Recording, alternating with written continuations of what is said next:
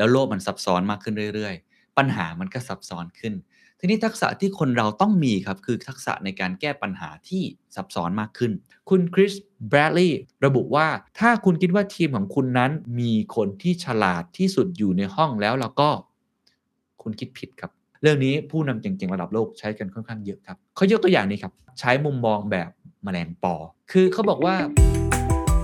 This is the Standard Podcast. Eye opening for your ears. The secret sauce. สวัสดีครับ ผมเคนนักครินทร์และนี่คือ The Secret Sauce Podcast What's your secret?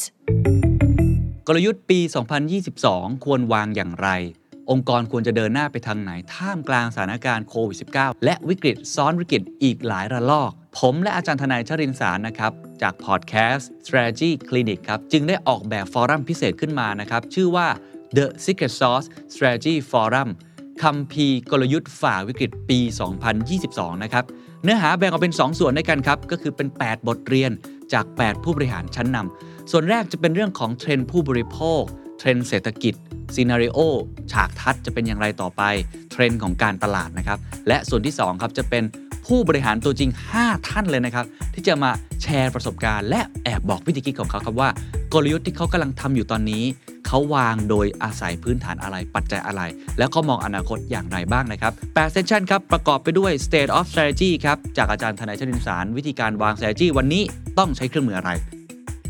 Thailand Economic Outlook ครับ เป็นเทรนด์ธุรกิจ หรือว่าเรื่องของฉากทัศน์เศรษฐกิจว่าจะเป็นยังไงในปีข้างหน้า จากดรยันยงไทยเจริญครับ SCB EIC Consumer Trend ครับ ผู้บริโภคแห่งอนาคตครับ คุณชินตาสีจินตะอังกูนะครับ จากนิวเซนครับ Media and Communication Trends ครับ เทรนด์การตลาดและการสื่อสารที่ถึงจุดเปลี่ยน พี่เอิร์ธอัธวุฒิเวสรานุรักษ์ Adapter Digital Group ครับ แล้วก็5 Case Study จากนักธุรกิจชั้นนำของเมืองไทยทุกท่านรู้จักกันเป็นอย่างดีครับไม่ว่าจะเป็นคุณช้างธีรพงษ์จันทริไทยยูเนียน คุณพงษ์ ณัฐพงศ์คุณากรวงศ์ SC Asset คุณชาตยาสุพรรณพงศ์ Food Passion หรือ Barbecue Plaza คุณวิชา พูลวรลักษณ์จาก Major Cineplex Group คุณศุภจีสุธรรมพันธุ์จากดุสิตธานี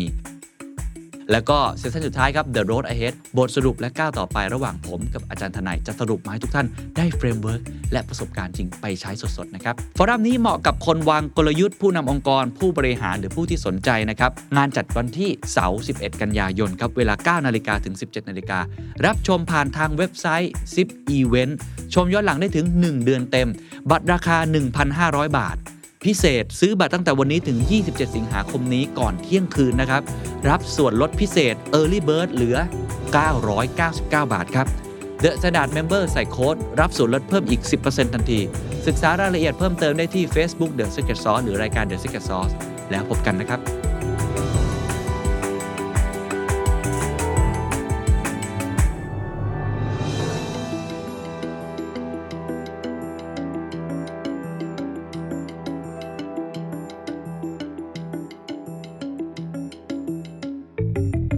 Complex Problem Solving 6 วิธีแก้ปัญหาที่ซับซ้อน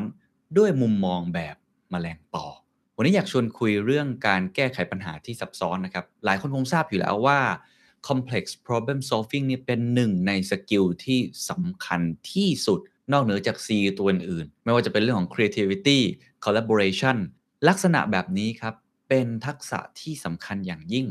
เหตุผลเพราะว่าโลกมันเปลี่ยนแปลงไปอย่างรวดเร็ววูก้าผมพูดบ่อยมาก แล้วโลกมันซับซ้อนมากขึ้นเรื่อย ๆ ปัญหามันก็ซับซ้อนขึ้น ทีนี้ทักษะที่คนเราต้องมีครับคือทักษะในการแก้ปัญหาที่ซับซ้อนมากขึ้น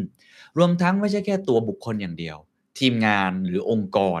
ก็จะต้องมีทักษะในการแก้ไขปัญหาที่ซับซ้อน เช่นเดียวกัน มันเป็นสกิลนะครับที่เราต้องฝึกบังเอิญผมไปอ่านบทความหนึ่งครับจาก m c k เคนซี่เช่นเคย น่าสนใจมาก เขาใช้ชื่อบทความว่า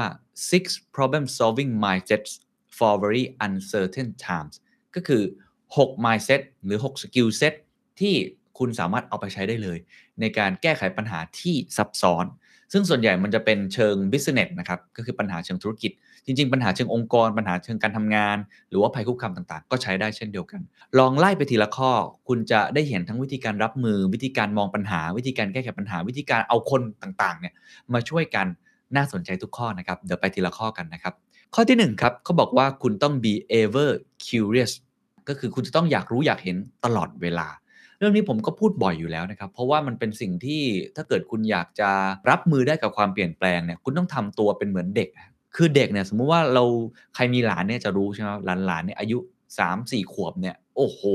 เป็นเจ้าหนูจำไม่ครับสงสัยตลอดเวลาเลย อันนี้ทำไมเป็นอย่างนั้น อันนี้ทำไมเป็นอย่างนี้เป็นวัยที่เขามีความสงสัยใคร่รู้ มีความขี้สงสัยในทุกสิ่งทุกอย่างที่เข้ามาในชีวิตนะครับ แน่นอนครับ สิ่งเหล่านี้พอเอามาปรับใช้ในชีวิตคนเรา มันไม่ต่างกัน คือเด็กเนี่ยเขาสงสัยทุกอย่างเพราะทุกอย่างคือเรื่องใหม่สำหรับเขา แต่พอเราโตมาเราไม่ค่อยสงสัยแบบนั้นครับ ไม่ค่อยตั้งคำถามอะไรง่าย ๆ ออกมา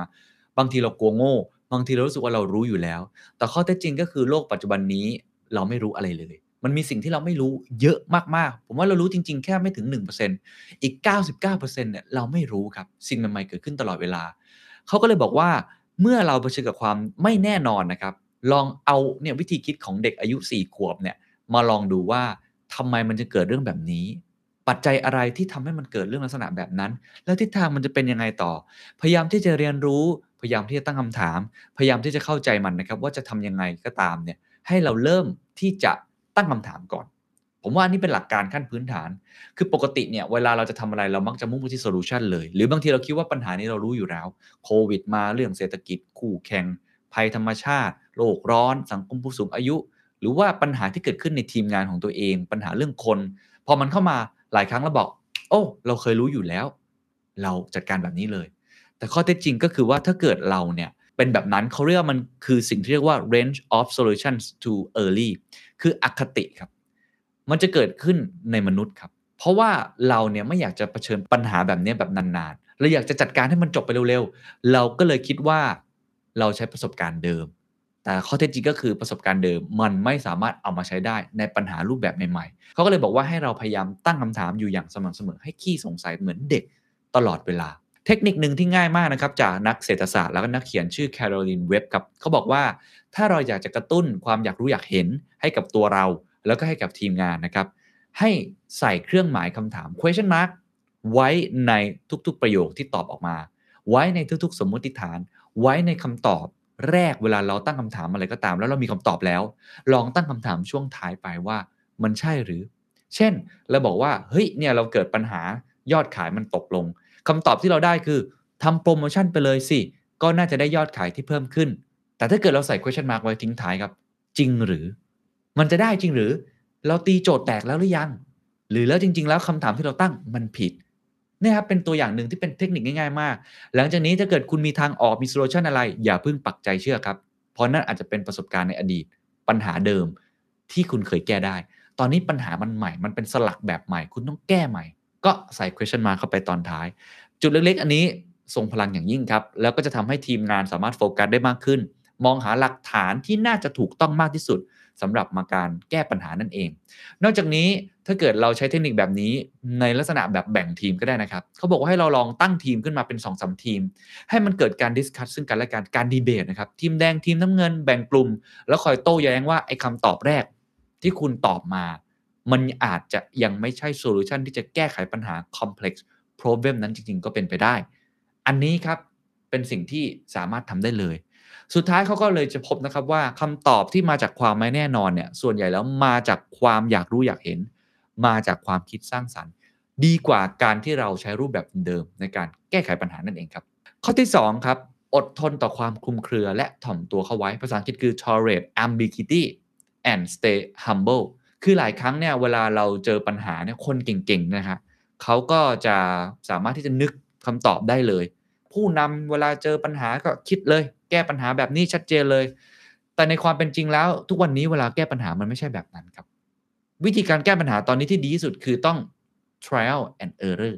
คือทดลองทำไปเรื่อยๆ ต้องมีการลองผิดลองถูกมันเหมือนการสุ่มอะไรบางอย่างมากกว่า แทนที่จะใช้โปรแกรมมาคำนวณเป็นสมการเชิงเส้น แล้วแทนค่าตัวแปรสามารถแก้ปัญหา linear programming อะไรต่างๆ ได้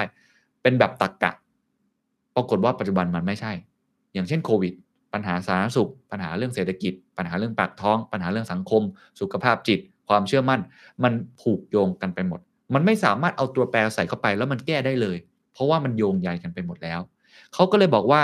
การที่คุณโยนข้อมูลทั้งหมดลงไปนั่นอาจจะมีการปรับบ้างแก้นู่นแก้นี่บ้างจจริง ๆ แล้วมันอาจจะทำให้คุณได้คำตอบที่มันผิดก็ได้ เพราะฉะนั้นสิ่งที่ควรจะทำมากที่สุดคือ คุณต้องยอมรับครับว่ามันเกิดความไม่แน่นอนเกิดขึ้น ยอมรับในความไม่สมบูรณ์แบบหรือ imperfection มากขึ้นสำคัญก็คือจะต้องมีความอดทนครับ เห็นไหมก็ถึงบอก tolerate ต่อ ambiguity ไอความคลุมเครือแบบนี้มันเฮ้ยอะไรเนี่ยมันทำไมมันดูแล้วมันไม่ชัดเจนมันมีม่านหมอกที่บังอยู่เต็มไปหมดเขาบอกว่าจะต้องมีลักษณะแบบนี้มากยิ่งขึ้น คือ อย่าไปปิดกั้นความคลุมเครือแบบนั้น และถ้าจะให้ดีเขาบอกว่าให้มีมุมมองแบบนักพนันเอ้ยมันคืออะไร มุมมองแบบนักพนันเขาบอกในโลกแห่งความเป็นจริงมันมีความไม่แน่นอนเกิดขึ้นมากมาย ต้องเตรียมใจเข้าไว้ เพื่อที่จะประเมินความเสี่ยงต่างๆ อาจจะเป็นรูปแบบคล้ายๆ กับการเล่นพนัน เป็นอัตราเป็นเปอร์เซ็นต์แบบนี้ก็ได้ คุณเอริกแองเกอร์ครับเขาบอกเลยครับว่า นิยามเลยว่าการตระหนักไว้เสมอว่าความรู้ของเรานั้นมีแค่ชั่วคราว และ imperfection คือไม่ได้สมบูรณ์แบบเสมอไป มันจึงจำเป็นที่จะต้องมีการปรับใหม่ตลอดเวลาที่เราเจอหลักฐานเพิ่มเติม กุญแจสำคัญของการทำงานหลังจากนี้บนความไม่แน่นอน ถึงต้องมีเรื่องของ humble ด้วย humble ต่อความไม่แน่นอน และลองทำแบบนักพนันดู ลองยกตัวอย่าง งานวิจัยล่าสุดครับแสดงให้เห็นครับว่า เราจะสามารถแก้ไขปัญหาที่ซับซ้อนแบบนี้ได้ ถ้าเกิดเราคิดในลักษณะแบบที่เป็นอัตรา หรือเป็นเปอร์เซ็นต์ เป็นนักพนันมากยิ่งขึ้น ยกตัวอย่างเมื่อหน่วยงานวิจัยของออสเตรเลียครับ ชื่อว่า Commonwealth Scientific and Industrial Research Organization ตัวย่อก็คือ CSRIO เป็นเจ้าของสิทธิบัตรหลักของโปรโตคอลอินเทอร์เน็ตไร้สาย ซึ่งมีการขอค่าลิขสิทธิ์จากเหล่าบริษัทยักษ์ใหญ่ต่างๆ แต่ว่ากลับถูกปฏิเสธในขั้นต้น CSIRO ก็เลยเดิมพันครับว่าพวกเขาจะขึ้นศาลดู เพื่อปกป้องทรัพย์สินทางปัญญาของพวกเขาเอง แล้วก็ลองประเมินดูครับว่าอัตราความสำเร็จเป็นเท่าไหร่ คือถ้าเราลองคิดแบบเดิมเราไม่ได้คิดแบบนี้เราคิดว่าเราจะชนะ หรือเราจะแพ้เราก็อาจจะไม่กล้าบนความไม่แน่นอนนั้น แต่เขาลองคิดเป็นอัตราความสำเร็จกันมาเหมือน ขอโทษนะเหมือนพนันบอลอะไรอย่างนั้น หรือเหมือนซื้อหวยอะไรแบบนั้นเลยเขาออกมาเขาบอกว่าอัตราสำเร็จเพียงแค่ 10%เท่านั้น จึงจะเป็นการเดิมพันที่คุณค่า คือแค่ 10%ก็ถือว่าคุ้มค่าแล้ว พิจารณาจากต้องทุนทางกฎหมาย คือต้องลงทุนไปจ้างทนายมา แล้วก็ผลตอบแทนที่จะเป็นไปได้ ถ้าลงอันนี้มีโอกาสที่จะเสียเงินเยอะก็จริง ต้นทุนใช้เยอะก็จริง แต่ผลตอบแทนคุ้มค่า 10%มีโอกาสที่จะเป็นแบบนั้น เพราะฉะนั้นเขาเลยปรับแผนนะครับ โดยทำอย่างนี้ฮะเลือกผู้ละเมิดทรัพย์สินของเขาที่ดูแล้ววีคที่สุด คือมีจุดอ่อนมีช่องโหว่มีอ่อนแอมากที่สุดทำทุกอย่างในเงื่อนไขที่ดีที่สุด สุดท้ายแล้ว ความน่าจะเป็นนี้ก็ทำให้องค์กรนี้ CSIRO ได้เงินไปถึง 500 ล้านดอลลาร์ครับ เราจึงเห็นได้ว่าการอดทนต่อความคลุมเครือ ambiguity และมีวิญญาณของนักพนัน เต็มใจที่จะเสี่ยงนั้นทำให้สุดท้ายองค์กรสามารถหาทางออกในการแก้ไขปัญหานั้นได้ เราต้องดูเปอร์เซ็นต์ความเป็นไปได้ ผมว่าคล้ายๆ กับการวางกลยุทธ์ในปัจจุบันครับ เราไม่ได้วางไปร้อยเปอร์เซ็นต์หรือว่า plan จะเป็นอย่างนั้น เราดูว่าฉากทัศน์ scenario มีแบบไหน และกระจายความเสี่ยงไปแต่ละฉากทัศน์ ฉากทัศน์นี้เป็นไปได้ 50%อะเราลงทุนลงแรงเยอะหน่อย แต่อีก 10%ถ้าเกิด worst case scenario ล่ะ เราอาจจะต้องเผื่อไว้ไหม หรือ 10%ของ best case scenario เผื่อว่าเกิดเหตุการณ์แบบนี้ กลับตัวได้ทันลงทุนแล้วคุณชนะคนอื่นได้เลย เราอาจจะต้องมีลักษณะทำตัวเป็นเหมือนนักพนันมากยิ่งขึ้น บทความยังได้บอกอีกครับว่า เพื่อเราสามารถยอมรับในความ imperfection ความไม่สมบูรณ์แบบนั้น ขั้นแรกครับ ให้เราท้าทายวิธีการแก้ไขปัญหานี้ ที่ดูเหมือนจะมีความแน่นอนก่อน เพราะเรามักจะนึกแบบแบบนั้นนะครับ เช่น ถามว่าเราต้องเชื่อมั่นอะไรบ้าง ให้สิ่งนั้นเป็นจริง การถามแบบนี้มันมีประโยชน์อะไรครับ มันจะมีประโยชน์คือทำให้เรานึกบางอย่างออก เกิดการตั้งสมมุติฐาน ตั้ง assumption นึกถึงทางเลือกที่หลากหลายออกมา เพื่อพบความจริงว่ามันมีความไม่แน่นอนอยู่สูงมาก สุดท้ายเมื่อความไม่แน่นอนมันเริ่มสูงขึ้น เราจะดูได้ครับว่าตอนนั้นคุณสามารถทำอะไรได้บ้าง ต้นทุนที่ต้องใช้เพื่อพัฒนาวิธีการแก้ปัญหาข้างต้น สมเหตุสมผลหรือเปล่า ราคาที่ต้องจ่ายเพื่อให้วิธีเมื่อกี้ได้ผลคุ้มค่าหรือไม่ ก็เหมือนตัวอย่างกรณีข้างต้นเมื่อกี้ครับ ก็คือ CSILO เลยว่า วิธีที่เขาต้องการเนี่ยอัตราความสำเร็จ 10%ก็พอลองไปฟ้องดูแค่ 10%นะฮะ เทียบกับต้นทุนแล้วมันคุ้มค่า ผมว่าก็เหมือนกับที่ผมอธิบายคือเรื่องของซีนารีโอทางธุรกิจ หรือซีนารีโอขององค์กรของคุณเอง ว่าถ้ากลยุทธ์นี้ 10%มันก็คุ้มค่า แม้ว่าจะเป็น worst case scenario ลองดูก็ได้ ไม่มีความผิดบาปอะไรที่เราจะทดลองเป็นนักพนันดู และเราลองวางไข่เนี่ยไว้ในตะกร้าหลาย ๆ ใบ แบบนี้เป็นต้น นี่คือการอดทนต่อความคลุมเครือ แล้วก็ลองที่จะเสี่ยงดูบ้างนะครับ ข้อที่3ครับใช้มุมมองแบบแมลงปอ อันนี้เป็นชื่อของพอดแคสต์ในตอนนี้ด้วยเพราะผมชอบมากครับ Take a dragonfly I will คือเขาบอกว่าวิธีการแบบ perception แบบปกติเนี่ยเราอาจจะมองจากตัวเราคนเดียว โดยเฉพาะผู้นำที่เก่งๆ แต่แมลงปอเนี่ยมีตาเล็กๆประกอบกันอยู่เป็นจำนวนมาก เป็นพันดวงใช่ไหมครับหรือมากกว่านั้น รับแสงเนี่ยได้หลายขึ้นความถี่มากๆด้วย ถึงแม้เราจะไม่รู้ว่าสมองแมงปอเนี่ยมันคิดยังไงครับทำให้มันรับข้อมูลภาพได้แบบนั้น แต่อย่างน้อยแมงปอก็มีหลาย perspective ลองเอาทดลองมาใช้กับเราได้บ้างไหมครับ มองจากหลายมุมมอง 360 องศารอบตัว มองจากข้างบน มองจากข้างล่าง มองจากด้านข้าง นี่แหละครับ เป็นหนึ่งในคุณสมบัติของคนที่เป็นนักพยากรณ์ชั้นเลิศหรือเป็น superforecaster นั่นเอง ลองดูครับว่าวิธีการที่ทำให้ทำแบบนี้มันมีอะไรได้บ้าง ผมยกตัวอย่างเช่น สมมุติว่าเราเป็นนักธุรกิจ เรากำลังจะตัดสินใจทำอะไรสักอย่างหนึ่งปกติแล้วเราจะมองจากมุมของเราครับ ก็คือมองจากมุมมองของผู้บริหารคือ bird eye view ซึ่งดีนะครับ อันนี้ก็เป็นมุมมองที่สำคัญ หรือบางทีเราจะเชื่อขงเบ้งของเรา นักวิเคราะห์ของเรา หรือว่าเอเจนซี่ที่เราไปจ้างมา วิเคราะห์มาเป็นสถิติตัวเลขหมดแล้ว แต่ถ้าเราลองมองอื่นๆ นอกจาก 2 มุมนี้แหละครับ เช่น ลองไปถามประชาชนดูบ้างไหม ลองไปถามพนักงานของเราบ้างไหม ลองไปถามลูกค้าของเราบ้างไหม ลองไปถามซัพพลายเออร์ลูกคู่ค้าของเราบ้างไหม ลองไปถาม shareholder คนที่ถือหุ้น ลองไปถาม stakeholder อื่น เช่น คนให้เงินเรา ธนาคารที่ปล่อยกู้เรามา เขาคิดแบบเดียวกับเราหรือเปล่า ในทุกๆ การตัดสินใจนั้น เรื่องนี้จึงสำคัญครับว่าทำไมในระยะหลัง boardroom หรือห้องประชุมคณะกรรมการของบริษัทต่างๆเนี่ยจะมีความ diversity หรือความหลากหลายสูงมาก เขาจะไม่ได้เอาคนที่เป็นกรรมการของบริษัทที่เกี่ยวข้องอย่างเดียว สมมุติว่าทำด้านการเงินเขาจะไม่ได้เอาแค่นักธุรกิจ หรือว่าเอาคนที่เชี่ยวชาญด้านเศรษฐศาสตร์ ด้านเรื่องการเงินมาอย่างเดียว แต่เขาจะเอาหลาย ๆ ด้าน แน่นอนไฟบังคับความเสี่ยงก็ต้องมีอยู่แล้ว แต่ระยะหลัง ๆ เราจะเริ่มเห็นเอาด้านเทคโนโลยีเข้ามาบ้าง บางครั้งเอาด้านสื่อเข้าไปช่วย บางครั้งเอาด้านของรัฐศาสตร์ เอาด้านของการเมือง หรืออาจจะเอาด้านของลูกค้า SME เข้ามาด้วย เพื่อทำอะไรครับ ให้เราเห็นมุมมองที่หลากหลาย ยิ่งมุมมองหลากหลายเท่าไหร่เราได้ข้อมูลที่แตกต่างมากยิ่งขึ้น หรือระยะหลังๆมีคำว่า design thinking มุมมองที่มาจากคนที่ทำงานหน้างานจริง ๆ ประชาชนจริง ๆ คุณเคยได้ยินเรื่องเล่าของเชอร์ชิลไหมครับวินสตันเชอร์ชิลอดีตนายกรัฐมนตรีของอังกฤษ ตอนที่โดนฮิตเลอร์บุกเข้ามามาก ตอนนั้นโอ้โหอังกฤษจะแพ้แล้ว แล้วก็จะเรียกได้ว่าทำให้ประเทศของเขานี่ยากลำบากมาก ถ้าเกิดว่าเขาแพ้ภัยฮิตเลอร์ในช่วงสงครามโลกครั้งที่2 ตอนนั้นส่วนใหญ่สสในสภาบอกว่า ให้เราประนีประนอมกับฮิตเลอร์ ต่อรองกับฮิตเลอร์ ยอมไปเถอะ เพราะเราสู้เขาไม่ได้กองทัพเราน้อยมาก อย่าไปสู้เขาเลย ซึ่งมองจากมุมมองความเป็นไปได้ ก็ดูแล้วทางนี้น่าจะเหมาะสมกว่า แต่เชอร์ชิลคิดอยู่ในใจครับว่า ถ้าเรายอมฮิตเลอร์ มันจะไม่เกิดการสมานฉันท์ไม่เกิดการปรองดอง เราจะเหมือนกับฝรั่งเศสที่แพ้ภัยตอนนั้นไปเลย พอแพ้ภัยตอนนั้นประเทศจะถูกยึดครองหมด ฮิตเลอร์เป็นบุคคลที่ไม่ได้คิดว่าจะประนีประนอมกับใคร เขาคิดอย่างนี้ แต่ตอนนั้นเสียงในสภาไม่ใช่แบบนี้เลย ไม่เห็นด้วย ฝ่ายค้านยิ่งค้านเขามากสุดๆเลย ตอนนั้นสิ่งที่เขาทำคือลงไปนั่งสับเวย์ครับ ลงไปนั่งรถใต้ดินครับ คือลองไปนั่งกับประชาชนดู ถ้าใครเคยดูหนัง The Darkest Hours นะครับ จะมีฉากหนึ่งที่เชอร์ชิลถามประชาชนว่า คุณคิดยังไง ถ้าเราจะยอมแพ้ฮิตเลอร์ และประนีประนอม If we enter into a peace deal with him right now, what would you say to that? ประชาชนทั้งหมด 100%ที่นั่งอยู่ในโบกี้คันนั้นบอกว่าไม่เอา เราจะสู้สุดหัวใจขาดดิ้น ไม่ว่าอะไรก็ตามเราจะสู้ให้ได้ พอเชอร์ชิลขึ้นมาจาก subway ขึ้นมาครับ เข้าไปในรัฐสภา ตัดสินใจประกาศทันทีว่าเราจะต่อสู้กับฮิตเลอร์ แล้วเกิดเป็น speech อันลือลั่นว่า we will never surrender เราจะไม่ยอมแพ้เราจะรบ แล้วก็ใช้กลยุทธ์หลายอย่างนะครับ อันนี้คงไม่ได้เล่าต่อ แต่ว่าเนี่ยครับเป็นเกร็ดทางประวัติศาสตร์ที่บอกครับว่า เพราะเขาใช้มุมมองแบบแมลงปอ ไม่ได้มองจาก top อย่างเดียว ลองไปถามประชาชน และนั่นทำให้ประชาชนรักเชอร์ชิลด้วยการเป็นรัฐบุรุษเลยด้วย แล้วก็ทำให้อังกฤษสามารถรอดจากภัยของนาซีได้ด้วย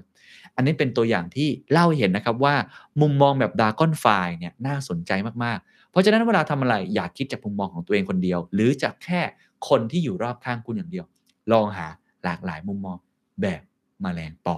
ข้อที่ 4 ครับเขาบอกว่าให้ติดตามพฤติกรรมที่เกิดขึ้น ความหมายมันคืออะไร เมื่อกี้เราบอกไปแล้วว่าคุณต้องทดลอง แต่ว่า ทดลองอย่างเดียวไม่พอ คุณต้องติดตามด้วย คือผมคิดว่าวิธีการนี้ที่เขาพยายามบอกคือการแก้ไขปัญหาเนี่ยมันเป็นกระบวนการครับ ฟังดีๆฮะการแก้ไขปัญหาไม่ได้เป็นจุดขึ้นมาแล้ว คุณทำได้ปุ๊บจบเลย แต่มันคือจุดที่ต่อเส้นกัน ต่อไปเรื่อยๆ แล้วคุณต้องลากเส้นนั้น บางครั้งคุณลากไปมันอาจจะดรอปลงมา มันไปในเส้นทางที่ไม่ถูกต้องเพราะมันผิด บางครั้งคุณลากมา มันอาจจะดีกว่าที่คุณคิดก็ได้ หรือบางครั้งคุณลากมาแล้ว คุณต้องกลับไปสู่จุดเดิมบ้าง สิ่งเหล่านี้แหละครับเป็นสิ่งที่บอกว่าคุณจึงต้องติดตาม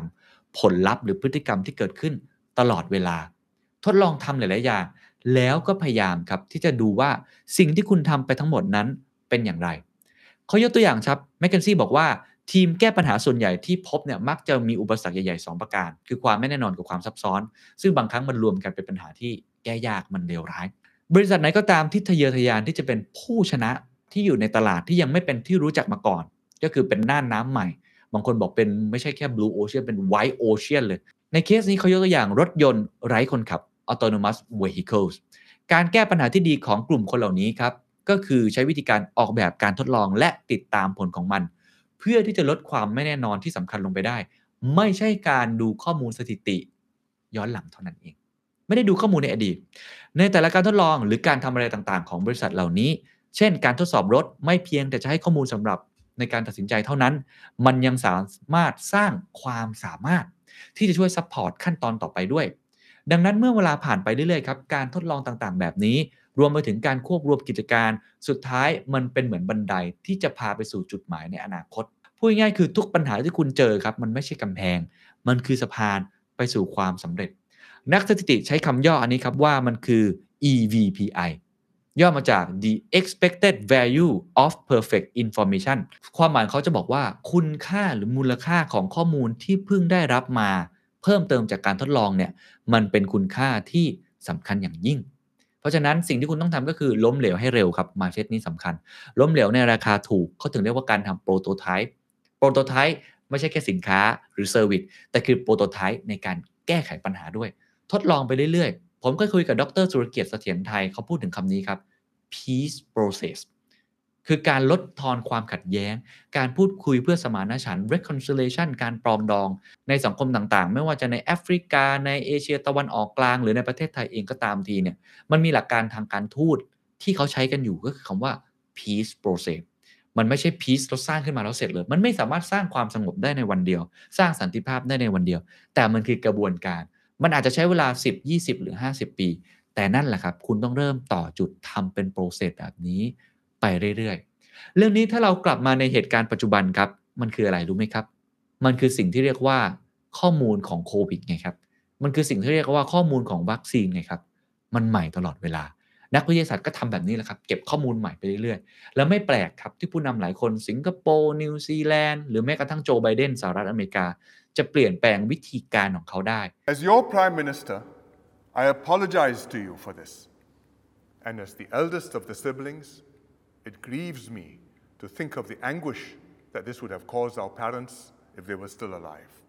บางครั้งอาจจะโดนคำคอรหาวิจารณ์บ้างว่า โอ้โห เปลี่ยนแบบนี้ แสดงว่าหลักการไม่แน่นอนผิด แต่ผู้นำเหล่านี้ต้องยอมรับครับว่าเขากำลังทดลองแบบนี้ไปเรื่อยๆ หลักการบางทีมันอาจจะเปลี่ยนแปลงได้ จากข้อมูลใหม่ที่มาหักล้าง ข้อมูลเดิม มันเหมือนการที่เราเคยบอกว่าโลกมันแบน แล้วตอนหลังคนก็มาเปลี่ยนความคิดว่าโลกมันกลม แต่ตอนนั้นมันใช้ระยะเวลานานมากกว่าคนจะเปลี่ยนความคิด แต่ตอนนี้มันเร็วกว่าเดิมเยอะ เขาก็เลยบอกว่า ข้อมูลต่างๆ ที่คุณเก็บขึ้นมา ข้อมูลที่มันมองว่ามันเป็นความล้มเหลวความผิดพลาด ให้มองว่ามันคือของขวัญของคุณนั่นเอง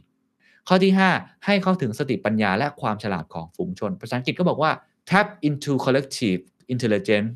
and the wisdom of the crowd โอ้ชอบมากเลยครับคำนี้ คุณคริสแบรดลีย์ผู้ร่วมเขียนหนังสือ strategy beyond the hockey stick ครับ ระบุว่า ถ้าคุณคิดว่าทีมของคุณนั้น มีคนที่ฉลาดที่สุดอยู่ในห้องแล้วแล้วก็ คุณคิดผิดครับ เพราะเขาไม่ได้อยู่ในนั้น เขาอยู่ข้างนอกครับ เขาขยับตัวตลอดเวลา ผมเคยได้ยินผู้บริหารท่านหนึ่งเคยให้สัมภาษณ์ไว้ เขาบอกว่า ถ้าเวลาคุณนั่งอยู่ในห้องประชุมกันเนี่ย แล้วคุณเป็นคนที่ฉลาดที่สุด ต้องมีอะไรที่ผิดพลาดแล้วครับ แสดงว่าคุณไม่ได้เรียนรู้สิ่งใหม่เลย ความฉลาดตอนนี้อยู่ในฝูงชนทุกคน เหมือนกับที่ผมจัดพอดแคสต์ทุกวันนี้ครับ ผมจะชอบไปดูคอมเมนต์ใน YouTube มาก ๆ เราจะเห็นเลยนะครับว่ามันมีคนที่เชี่ยวชาญในเฉพาะด้านต่างๆ มากมาย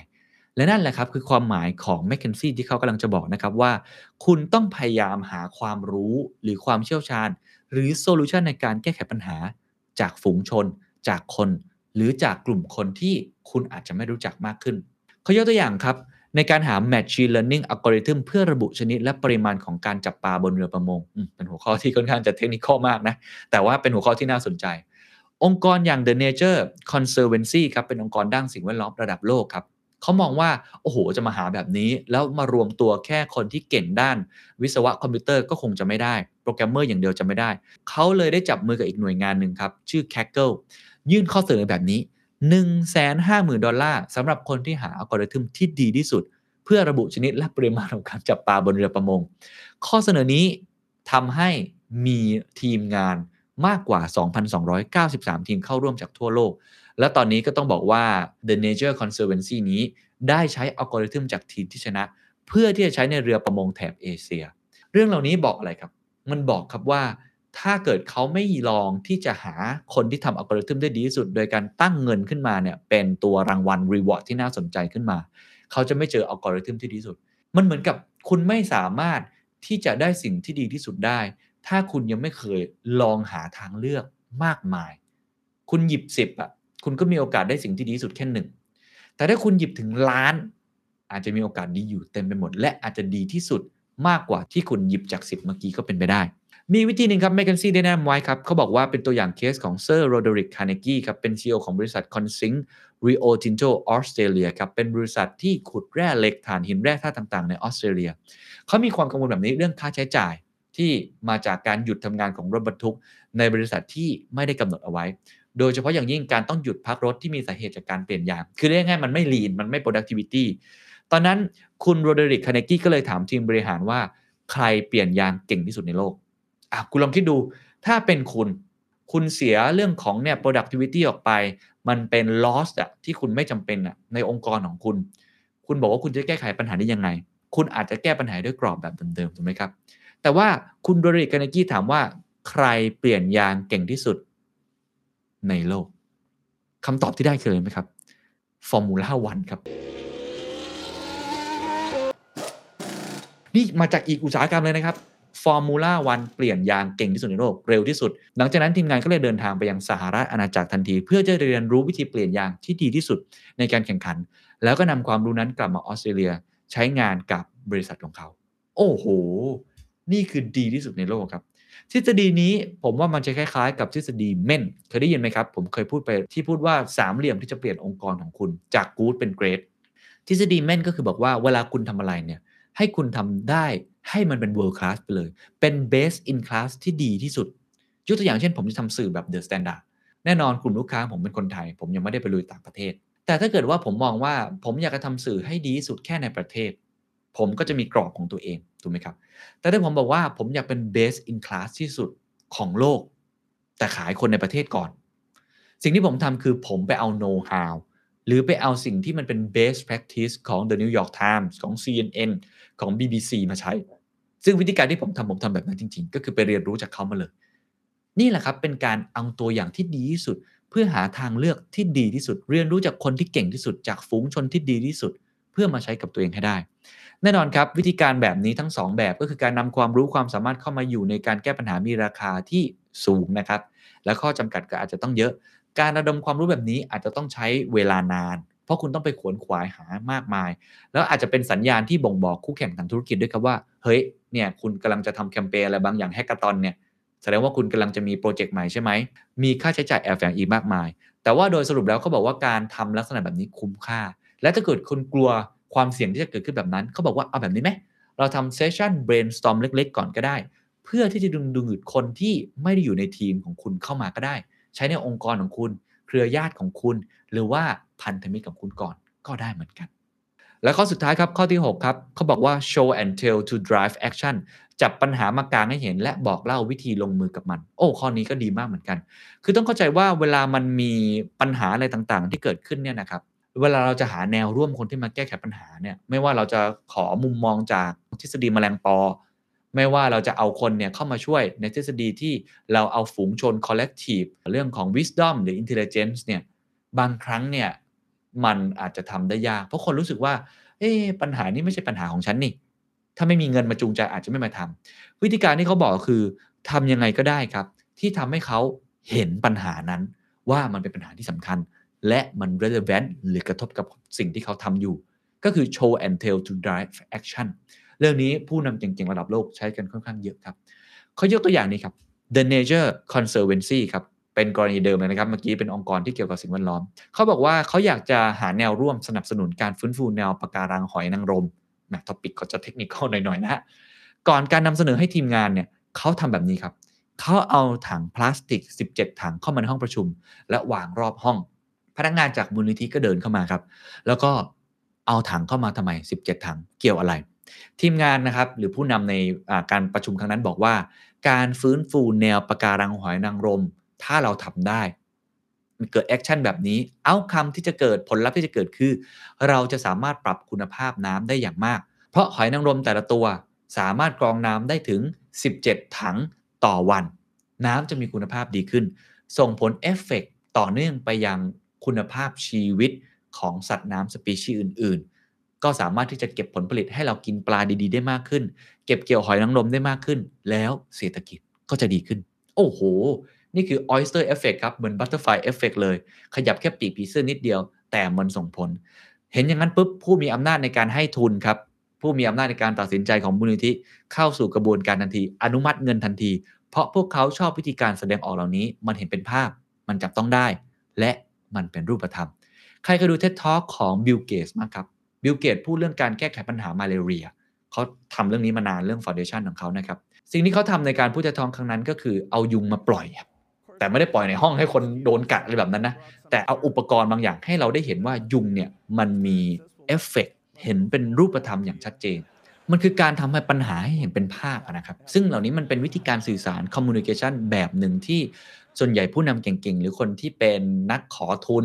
เป็นสตาร์ทอัพเนี่ยเคยสอนผมมาหลายคนเหมือนกันว่า จะทำยังไงก็ได้ คนที่เขาอาจจะรู้สึกว่าเขาไม่เกี่ยวข้องกับปัญหานั้นเลย ไม่เกี่ยวกับแนวไม่อยากเป็นแนวร่วมเนี่ย ให้เขาได้เห็นภาพและจับต้องได้มากยิ่งขึ้น นักเศรษฐศาสตร์คุณเฮิร์บไซมอนใช้ประโยคว่า การแก้ไขปัญหา ก็หมายถึงการนำเสนอมันออกมาให้ได้มากที่สุดด้วย มากจนทำให้เราเห็นถึง solution และหาวิธีแก้ได้อย่างชัดเจน นี่เป็น step แรกในการแก้ปัญหาที่ซับซ้อนด้วยซ้ำคือทำให้เห็นภาพว่าคุณจะมีส่วนร่วมกับมันได้อย่างไร ถ้าคุณทำหรือถ้าคุณไม่ทำคุณก็จะเกิดผลกระทบอย่างไร เขาเลยบอกว่าวิธีการนำเสนอปัญหาออกมาให้ดีที่สุดมี 3 ไอเดีย 1. แสดงออกให้ชัดเจนครับว่ากระบวนการที่เกิดขึ้นนั้น จะต้องเริ่มจากการแก้ปัญหาด้วยไอเดียต่างๆ ที่สามารถเปลี่ยนแปลงได้นำไปสู่ทางออกของปัญหา 2. ครับอย่าลืมหยิบข้อโต้แย้งต่างๆครับมานำเสนอด้วย เพราะสิ่งเหล่านี้จะทำให้เกิดการประเมินความเสี่ยงมากขึ้น และเกิดการหาสมดุลระหว่างความเสี่ยง และผลตอบแทน ผลกระทบที่จะเกิดขึ้น 3. อย่าลืมระบุความเสี่ยงของการที่ไม่ทำอะไรสักอย่างเลยครับ ความเสี่ยงที่สุดคือการที่คุณไม่กล้าเสี่ยงอะไรเลย สิ่งเหล่านี้มักจะนำมาซึ่งความสูญเสียมากกว่าที่ไม่ทำอะไรเลย แม้ว่าการลงมือทำอาจจะเกิดไซเอฟเฟกหรือมีข้อบกพร่องระหว่างทางก็ตามที นี่เป็นวิธีการนำเสนออย่างหนึ่งเพื่อหาแนวร่วมนะครับในการแก้ไขปัญหา สรุปทั้งหมดครับ 6 ข้อนะครับที่จะช่วยทำให้คุณสามารถแก้ไขปัญหาที่ซับซ้อน complex problem solving ได้ 6 ขั้นตอนมีดังนี้ครับ 1. ให้คุณอยากรู้อยากเห็นเข้าไว้ 2. อดทนต่อความคลุมเครือ ถ่อมตัวอยู่ตลอดเวลา ambiguity ไม่เป็นไรครับ ถ่อมตัวไว้ และลองทำตัวเป็นนักพนันทำเป็นอัตราทำเป็นเปอร์เซ็นต์ทำเป็น scenario ถ้ามันคุ้มลุยเลยครับ 3. ใช้มุมมองแบบแมลงปอ มีถึงพันดวงตานะครับ เราลองหาหลักมุมมอง แล้วก็ลองย่อยมาว่ามุมมองไหน น่าสนใจและเหมาะสมกับคุณมากที่สุด 4. ติดตามพฤติกรรมที่เกิดขึ้นอย่ากลัวความล้มเหลวครับ ความล้มเหลวไม่ใช่กำแพง แต่คือสะพานไปสู่ความสำเร็จ เก็บข้อมูลไปเรื่อยๆ ข้อที่ 5 ครับ เข้าถึงสติปัญญาและความฉลาดของฝูงชนนะครับ ลองไปรวบรวมข้อมูลต่างๆ ที่ดี มีรีวอร์ดให้เขา หรืออย่างน้อย brainstorm ทำให้เขาเข้ามาเป็นส่วนหนึ่ง หาคนที่เก่งกับคุณอย่างสม่ำเสมอ ถ้าเกิดการประชุมเกิดขึ้น แล้วคุณเก่งที่สุดในห้อง อาจจะผิด คุณต้องหาคนที่เก่งกว่านั้น เอาจากนอกห้องให้ได้มากที่สุด ข้อที่ 6 ครับ จับปัญหามากลางให้เห็น และบอกเล่าวิธีการลงมือของมัน show and tell to drive action นี่คือทั้งหมดนะครับของ complex problem solving หวังว่าจะเป็นประโยชน์กับทุกท่านนะครับ การแก้ไขปัญหาที่ซับซ้อนในวันนี้ มันต้องใช้ skill set ใหม่ ต้องใช้ mindset ใหม่ ไม่สามารถใช้แนวคิดแบบเดิมๆ ได้อีกต่อไป สวัสดีครับ And that's the secret sauce. ถ้าคุณชื่นชอบ The Secret Sauce episode นี้นะครับ ก็ฝากแชร์ให้กับเพื่อนๆ คุณต่อด้วยนะครับ และคุณยังสามารถติดตาม The Secret Sauce ได้ใน Spotify, SoundCloud, Apple Podcast, Podbean, YouTube และ Podcast Player ที่คุณใช้อยู่นะครับ และอย่าลืมติดตาม Facebook Fanpage The Secret Sauce เข้ามาติชมเข้ามาพูดคุยกับผมได้เลยนะครับ